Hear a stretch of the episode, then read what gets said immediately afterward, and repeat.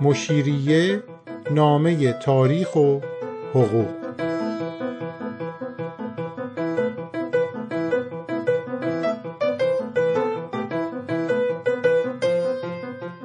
قسمت نهم از فصل سوم. این دفتر حکایت آغاز اعزام محصل به اروپا. دو محصل بعدی که محل تحصیلشون مشخص شد میرزا جعفر حسینی مهندس و میرزا رضای مهندسه که گفتیم در آکادمی نظامی سلطنتی در وولیچ داشتن آموزش می‌دیدن. گفتم که این آکادمی اساساً برای تربیت افسران توپخانه انگلستان راه اندازی شد. یادمونم هست که عباس میرزا میرزا جعفر و میرزا رضا رو فرستاده بود تا علوم نظامی بخونن.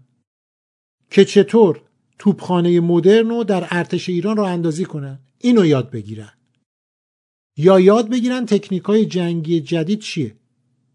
اما وقتی که این دو میرزا به این آکادمی رسیدن علاوه بر اینکه انگلستان می‌تونه سلاحهای جدید تولید کنه و در اوج توانایی و قدرت نظامی و سیاسی بود معماری انگلستان هم در حال تغییر بود. یه جورای این دو میرزا وسط یه انقلاب معماری به انگلستان رسیدن. اونا هم تحت تاثیر این تحولات معماری قرار گرفتن.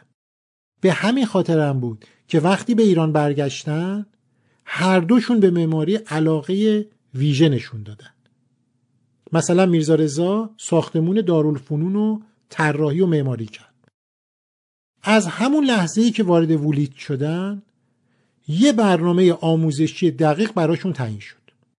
کلونل ویلیام ماج یکی از مهمترین نقش برداران اون دوره مدیر آکادمی بود. از این دو میرزا خیلی خوشش اومد. و به همه کارکنان آموزشی و اجرایی آکادمی نامه نوشت که این دو نفر رو معرفی کنه. اینطور گفته میرزا جعفر و میرزا رضا اجازه دسترسی به شماری از ساختمانهای انبار سلطنتی را دارند و نیز مجاز به حضور روزانه در کلاسهای تفنگ و خمپاره همراه با محصلان افسری نیز هستند تا بتوانند در آنچه حرفه نظامیگری اختزا می کند از دانش و مشاوره اشخاص آگاه برخوردار شوند. این محصلین مجازند در شماری از کلاس های دروس عمومی آکادمی حاضر شوند و دسترسی به آموزش مدل های سنگربندی و توپخانه را نیز دارند. خب این یه اجازه نامه خیلی سخاوتمندانه است. یعنی به اونا اجازه می‌داد که کاملا در این آکادمی درس بخونن و یاد بگیرن. کلورل ماج فکر کرد این اجازه مخصوص کمه. به نظرش رسید که این دو میرزا باید یه مربی اختصاصی هم داشته باشن. دکتر اولینتوس گرگوری رو انتخاب کرد که چه انتخاب خوبی هم بود. یادتون باشه در مورد این دکتر گرگوری حرف زدیم. ریاضیدان معروفی بود. منجم و اخترشناس بود کتابای زیادی در زمینه های تخصصی خودش نوشته بود که همه اون کتاب ها تو انگلستان از طرف منتقدین و همکاراش تحسین شده بود تایید شده بود تحویلش می‌گرفتن. یه جوری این دکتر گرگوری همه چیزدان بود. خود ماجم دید که این دو نفر انقدر باهوش و با استعدادن و انقدر شور و اشتیاق یادگیری دارن گفت خود منم به شما به صورت اختصاصی درس میدم.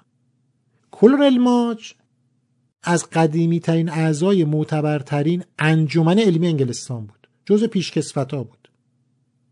یکی از سیاست های آموزشی که در پیش گرفت این کنول ماج این بود که همه محصلای افسری باید تکنیک های تازه‌ای که خودش در زمینه نقش برداری و توپوگرافی اختراع کرده بود یاد بگیرن. که این تکنیک ها خیلی هم جدید بود و خیلی هم مهم و کارآمد. این دو میرزا مجبور شدن این اصول نقشه برداری رو یاد بگیرن.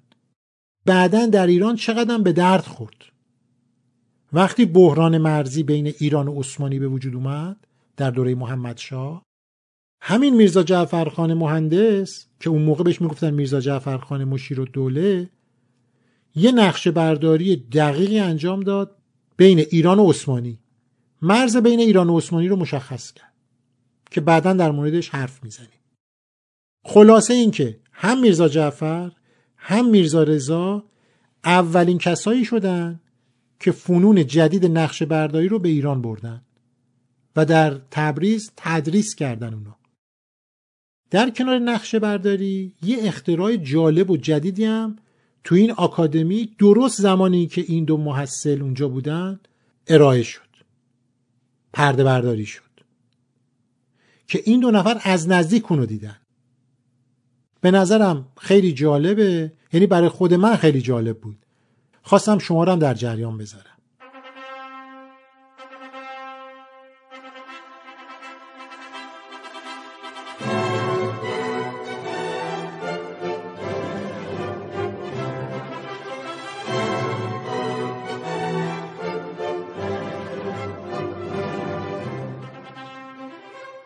اختراع جدید در واقع ساخت اولین موشک مدرن جنگی بود که در دنیا ساخته شده بود. به اسم کانگریو. اسم این موشک از اسم سر ویلیام کانگریو گرفته شده بود. داستانم از اونجا شروع شد. تیپو سلطان که شاید بشناسین یکی از حاکمان هندوستان بود که در 1799 با انگلستان می جنگید با کمپانی هند شرقی. و تونست کمپانی هند شرقی رو در یه مقاطعی شکست بده. این تیپو سلطان یه موشکهایی داشت که با اون موشک ها بود که تونست تو این جنگ پیروز شه. تا حالا سربازای کمپانی هند شرقی موشک ندیده بودن. بعدها یه انبار مخفی پیدا کردن با 700 موشک سالم و تو همون انبار یک کتابچه راهنما دیدن به فارسی که طرز ساختن این موشک رو توضیح داده بود. کانگریو که اون موقع به این انبار مخفی رسیده بود به سرعت این کتابچه فارسی رو می‌گیره دستور میده ترجمه بشه. با خودش این کتابچه رو به وولیچ میاره. از روی اون دفترچه راهنما یه موشکهایی می‌سازه که نمونه های مدرن اون موشک های تیپو سلطان بود. کم نوسانتر بود و دقیقتر به هدف می‌خورد. و توی وولیچ آزمایش کرد. حالا جالبه بهتون بگم. بیشترین و مشهورترین استفاده ای که از این موشک های کانگریف شد در جنگ انگلستان و آمریکا بود. سال 1812 انگلیسیا به قلعه مکهنری در بالتیمور این موشک رو شلیک می‌کردن. همین موشک تو سرود ملی آمریکا ازش یاد شده. اونجایی که میگه برق سرخ موشک ها بوم های منفجر در آسمان. برای آمریکایی هم جدید بوده این موشک ها سه سال بعد 800 راکت کانگریو توی واترلو استفاده شده. و خب بالاخره این موشک ها یه سهمی در پیروزی بر ناپلون داشت. وقتی که انگلیسی ها فهمیدن که این موشک ها چقدر مهمه در جنگ این سر ویلیام کانگریو نسخه جدیدش رو رونمایی کرد و همون موقع این دو میرزا در وولیچ حضور داشتن و دیدن اون موشک ها رو.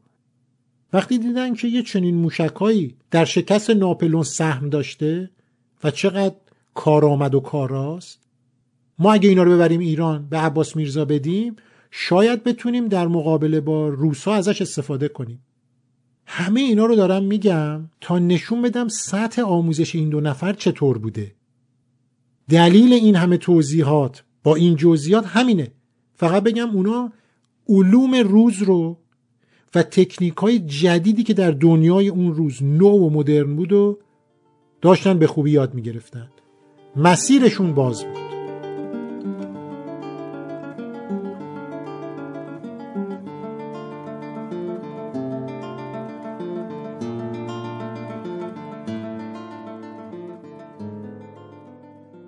اما میرزا جعفر طبیب و حاجی بابا هر دوی اونا قرار بود پزشکی بخونن. حاجی بابا که از سالها پیش که قبلا هم توضیح دادیم مشغول درس خوندن بود. بودجه تازه‌ای که لرد کسل ری اختصاص داد به حاجی بابا و میرزا جعفر هم رسید.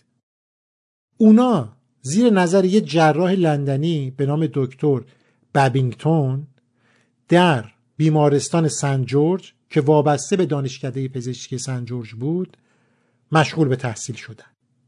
این آقای بابینگتون عضو کالج سلطنتی جراحان انگلستان بود. بنابراین یکی از بهترین جراحای روز انگلستان در کنار این دو میرزا.